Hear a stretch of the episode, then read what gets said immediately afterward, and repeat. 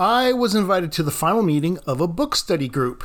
And the book that the group was reading was Making Artists. Hey, have you heard of that one? I, I hear it's pretty good.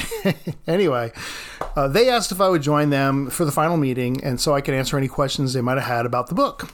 So I was honored, first of all, to be invited, and so I was glad to join in the conversation, you know, especially if I could clear up anything that I hadn't made clear in the book. Um, and I was telling my son this on the phone that there were actually two, uh, there was two parts of the book, Making Artists. The first half is written by Melissa Purtee, the second half by myself. And uh, some of the questions were in general for both of us and some for her. And, uh, and then there were some for me. It seemed like there were a lot for me on my side of the book.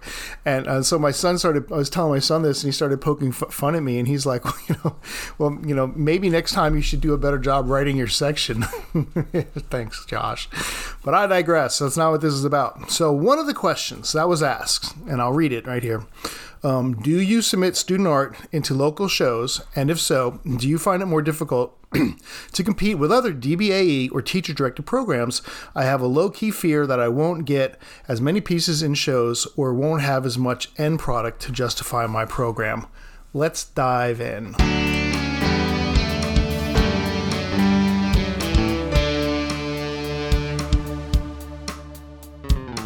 Well, there's simply a lot to unpack there. I could start, I probably will start by telling you our students out at South B are killing it. They're killing it. but but but if, if, I don't explain the how and why that that came to be, it'll sound like I'm just bragging on my students, um, which I am. I am. But let me start from the beginning, and we'll circle back around to the answering the question about art shows. Okay. So first, what we need to talk about is what I'm labeling authentic art. So what is that? Uh, did you ever watch a show or see an ad in a magazine where there's a piece of art supposedly created by a child? You know, like maybe it's an ad and it's supposed to be like the child did this art and he's holding it up or something like that. You know, there's an image of a, of a, a photograph of, of, a child holding up this drawing. And, and usually it's like, you know, a house with a stick person, a stick figure person in front of it, or actually would be next to it, right? Wouldn't be in front of We wouldn't have any overlapping. Children would never do that. It's probably true. Um, anyway, and it's drawn, You it usually looks like it's drawn in crayons and using primary colors. And did you ever see something like that and right away you know that wasn't made by a kid? You just know. Like you've seen kid art and you know like some adult made that. That was made by an adult trying to make art that looks like it was drawn by a kid. To most people, and and you guys are art teachers, so you know I'm talking about. Like to most people, it probably does look like it was drawn by a kid. But as art teachers, we know how kids draw, and and there's just something about it that makes it, at least to me, it makes it so obvious, and probably to all of us, probably to you too, that it was it wasn't drawn by a kid. That you know it was drawn by some adult pretending to draw like a kid. Because when a kid draws something, it, it, it has a look all of its own, and it can't be replicated by adults. um, it, it's just their way of drawing. It's how kids draw. And when we see a work of art created by a kid, you know it's authentic. Like you know it was made by a kid. And that's what authentic art is it's made solely by the kid. So here, as always, is where I get myself in trouble. Here's the question Is art made in an art room that follows a teacher directed program authentic art? You want to know what I say? I say no, not entirely. Uh, again, I said I was going to get myself in trouble. I'm starting early tonight, right? Um, but as always, I, I, though some may take offense, that's that's not a judgment. It's not. It's just an observation. And to that point, it's a definition. So why isn't it? Let me explain. Okay. Authentic art is made by the student alone. We already like I already gave the definition of what I think authentic art is. I think it's it's art that's made by a student. It's made by a child. Um, it's their idea. It's their design. Art made in a teacher directed lesson incorporates some ideas, some designs, some techniques that the student otherwise wouldn't have been able to create. So by design, that and, and by design, that is the purpose of a teacher directed lesson plan. They want to introduce students to new ideas, designs, and techniques. However, when this occurs, it incorporates more than the student's ability, and therefore, by definition, it isn't authentic. Okay, that's my definitions. So now I want to take a look at one part of the original question. Uh, the part I want to answer or address first is Do you find it more difficult to compete with other DBAE or teacher directed programs? Now, why would someone ask this question? Why would this question be asked? What would make it more difficult to compete? Like, what does compete even mean? To answer, we need to go back and look at the different results of authentic art and teacher directed art. So, as mentioned, by design, teacher directed art introduces ideas, designs, and techniques that are above the natural level of the student's natural abilities. Now, when a student completes a teacher directed project, the project will be completed at a very accomplished level. Like, to say it simply, the project's going to look great. People are going to be impressed. You're impressed by teacher directed projects. Oh, look what little Johnny did. It's so great, you know. and it and it is. Right? There's nothing wrong with that. It's that's just great. Now, students who create art without incorporating teacher directed ideas, designs or techniques, they still produce art. However, the art may look less polished. The production the production quality that goes into their work won't in general be at the same level either. So, on the surface, when comparing two pieces of art, one created through a teacher directed project and an authentic artwork, the teacher directed project will most likely look superior. And, and here's where the concern comes from. This concern can be uh, for high school art teachers who are worried about competing against other high schools or shows in some competitions or something like that. However, I think it might even be more prevalent at the elementary uh, level because there's going to be parents There's a parent somewhere out there who is used to their child bringing home highly polished teacher directed projects, um, and they may be disappointed to see, like, uh, you know, w- you know what they may consider subpar work. I'm not saying it is. I'm just saying you know they may consider that though, um, and I think this can be a real concern for our teachers because like their necks on the line. They're going to be like uh, the the parent calls the principal. What's going on here? My kid used to make great projects. I have little Susie's his sister's project hanging on the refrigerator, and I thought like little Johnny was gonna have uh, he, he, was going to make the same project. Uh, and and you know their big brother, um, you know Demetrius, he did one too, and uh, you know they all have. this. I had them all lined up the, the little birch tree projects, and, and I was just waiting for, for, for his, but I guess he's not going to get it. Did I just go down a real like that's a little rat hole there? I should maybe I should go back and edit that out. Okay, scratch all, scratch everything I just said. That was that wasn't um, planned in the outline. what I was going to mention today. That was all that was all ad cuff.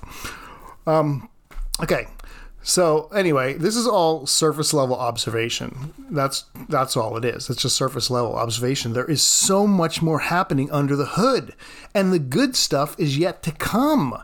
You know, we need to educate parents, and we need to educate administrators so they understand what's really going on. And we need to educate ourselves first, so we're so we're able to confidently articulate what really what's really happening. Like, so what is really going on? learning. That's what's going on. There's learning in the authentic art. Not that there's not learning in the teacher directed program, but there is learning in the authentic art. And that's important. Now, why do I say that? Well, am I saying that students learn more from creating authentic art than they do from creating teacher directed projects? No. That's not what I'm saying. What I'm saying is that learning and growth happens through authentic art at a slower pace, perhaps, but but it has the ability to exceed the expectations. That's right. Authentic art might happen slower, the growth might be seen slower, but but it actually has the ability to exceed expectations, and I'm going to tell you why I say that. Here's why. In a teacher directed project, so this is the teacher directed project, right? The student's work is raised to a certain level rather quickly. I mean, the student is going to apply the strategies that they're told to incorporate, and they're going to produce a work of art that you know is it's at an expected level because the teachers design that into the project. It's like you're going to do this project with these these things you're going to learn and it's going to raise you up to this level. Boom boom boom right there. And you're going to hit that level. Okay great. That's good. Now this raises two questions. First is the level achieved in that teacher directed project ever surpassed or does it remain constant? And what i mean by that is like in other words does the level ever advance beyond the set expectation? Well, it, it really it could, but it, um, it doesn't. Here's a second question. If the student is pulled away from the teacher directed lesson, is the student able to advance in their artwork, in their art making ability? If pulled away, would they remain at that same level or would they falter? And that's that's a question. Now, to be fair, to be totally fair, we need to look at authentic art and ask the same questions, right? Does the level of authentic art ever surpass a certain level or does it remain constant? Same question. And and is the student able to advance in their art making ability? Like if we pull them away, because we can't pull them away for anything because they're just doing their own thing. So left to their own devices, um, are they able to, or are they just going to make the same thing over and over again, or are they going to advance in their in their art making ability? What I've found is when it comes to the authentic art, is that for both those questions, it's a resounding yes to both questions. You know, they will they will surpass a certain level. They don't remain constant, and they will advance in their art making ability. And that is why I believe my students are killing it.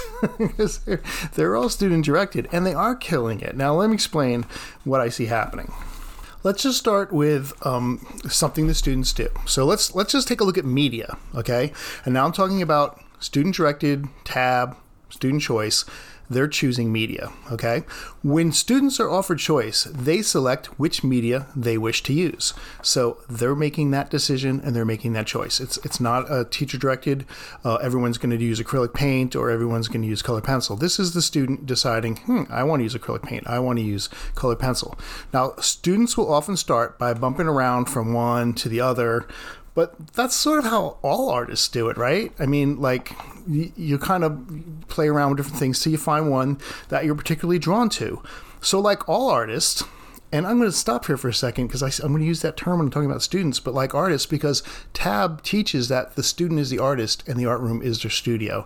So keeping that in mind, like all artists, um, they they find that they enjoy a particular medium and they enjoy using it and they want to get better at using it. They want to get better at using it because they enjoy using it. So they begin looking for ways to improve.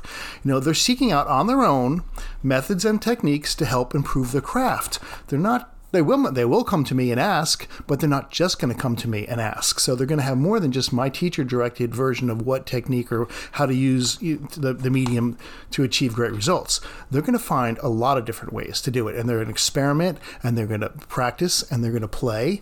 And uh, this is one reason that I can answer with a resounding yes to the question: Is the student able to advance in their art making ability? Because they just get stinking better at it. they do. They get so much better at it. Again it's slower because I don't just bring them up, boom, right here with the skill or technique, but they do, they learn, they advance, they ask me, they ask their friends, they go on, I don't know what they go on, TikTok, you know, they're talking the tick, they're instant the gram, they're on the, the Twitter book, the face thing, I don't know. And they're doing stuff. They're finding it, and they're, and they're and they're and they're getting better at their art making because they want to, because they chose to in the first place. Now, this same thing occurs when we're talking about technique. In the book, The Open Art Room, if you ever read it, I tell a story about one of my students. His name is Robbie and I've told this um, to at several conferences, so maybe you've heard this one before. But Robbie wanted to work uh, on an architectural piece. He was doing an architectural piece, but he wasn't sure how he wanted to approach it. And so I sat down with him and we discussed it. And I asked him, like, um, "Do you want to incorporate one or two point perspective?" You know, but we had done that before. I've done that with him, and he was already familiar with these techniques. And so he told me that, explained that, you know, he was looking for something more. So I was like, well you know, if you want something beyond one or two point perspective, maybe I could show you three point, right? Because I know three point. Now, Robbie is kind of a bit of a wise guy. you know, he's a little smart ass. And um, I, I, guess he thought he'd just poke a little fun at me and the situation. So, you know, I was like, uh, do you want to try three point? And he just turned, he was like, yeah, sure, Sands. Why not three point? Hey, why not four point? Hey, why not five point? You know, like I'm just going to keep throwing points at him. I guess that's what he figured. He was looking for something different. But, you know, I was thinking, I don't even know what five point perspective is. like, is there such a thing? I don't know. So I just said, sure, Robbie, why don't you go do that? you know, because you're a wise guy. Okay. But the thing about Robbie was he had that other ability to, to like, well, I'll, I'll show you kind of thing going on too. I can be a wise guy and show you up. So, so Robbie decided to look it up. And guess what? Turns out there is such a thing as five point perspective. Who knew? I didn't know. And I didn't know how to do it. And I didn't know how to show him. So, um, you know, what, the, what it is is basically there's a point Um, take a piece of paper. There's a point on all four, all four. Oh, I can say it. All four corners. There's there's a point at the north, a point at the south. There's a point at the east, and there's a point at the west. And then there's a point in the middle. So who knew? the result is something like um, a photo that was taken with a fisheye lens. So you kind of could draw the city, these buildings. It's going to look like like a, the drawing will look like a, a fisheye lens photograph. So Robbie went on to create this fantastic five point um, perspective drawing, something that I didn't even know existed. Uh, which brings me back to the point of the story. there was a point of the story. Authentic art has the ability to exceed expectations. Look, if Robbie was only able to follow my lame teacher directed lessons, um, if I had set the expectation, he would have created a three point perspective. He probably would have created a one or two point perspective drawing again, but I would have raised him to at least a three point perspective drawing it would have been completed at a certain level, but that level would have stopped at my level. Robbie was able to surpass expectations because, frankly, there weren't any. I didn't have any expectations on the table for him. He he could just go way beyond anything I would have laid out for him. So here's the question again: Do you submit student art into local shows, and if so, do you find it more difficult to compete with other DBAE or teacher-directed programs? Yes, we submit work to local art shows, and no, we don't have any trouble competing with the other teacher directed programs. We recently entered a, a district wide high school art exhibit. Uh, the art was judged, and there were three, cal- three categories. There was um, it was 2D graphics and 3D. Our students took two out of three first place prizes, and we took two of the three second place prizes. We didn't win any third place prizes, but that's okay. We left those for the other schools. We also entered another exhibit where we were only allowed to enter four pieces. This was this month. We entered four pieces. Out of those four, and this was a countywide uh, art show. It wasn't just high school, but I think it was only the high school competing against each other. But still, um, you know, like the elementary competed against elementary, middle against middle, and high school against high school. But it was a, it was a whole countywide show, uh, and they also had places in there. And we took first and second place in that show as well. And again, we were we were we were polite enough to leave the third place to the other high schools. Um, last year, um, we entered work into a district wide art exhibit also, and uh, that was all schools for all the county. Uh, also, and out of five works submitted to that show, we won three awards, including Best in Show. In fact, in other competitions, our students have placed at the local, we placed at the district, and even at the state levels. So our kids are doing really, really well, and um, you want to know why they're doing so well? I'll tell you.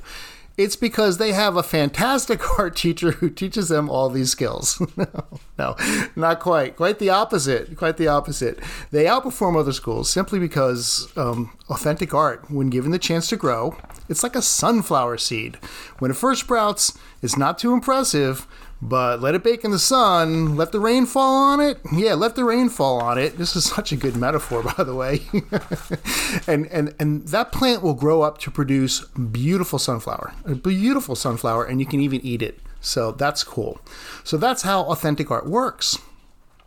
Our philosophy shouldn't be for our students to make art, but for us to be making artists. it sounds like a podcast.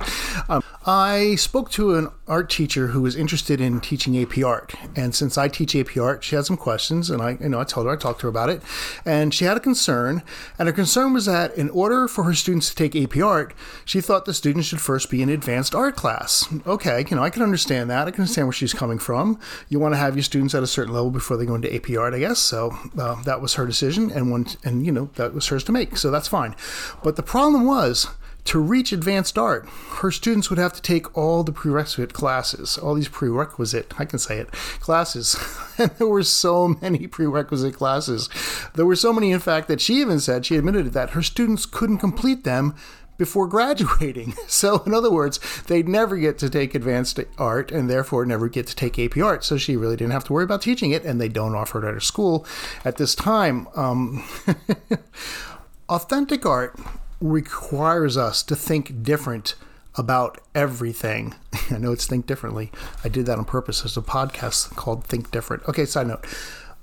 but it does. It requires us to think different about everything. We have to think differently about how art is made. We have to think different about how students learn. We have to think different about how we teach. We need to look for our students' strengths and our students' interests, and then we support them and what they want to achieve. That's how it works. And I'll take a student, I'll personally take a student who's an Art 1, and I'll bump them into AP Art if they want if they want, if they'll work, if they're willing to work, sure. I have an AP art student right now who never took an art class.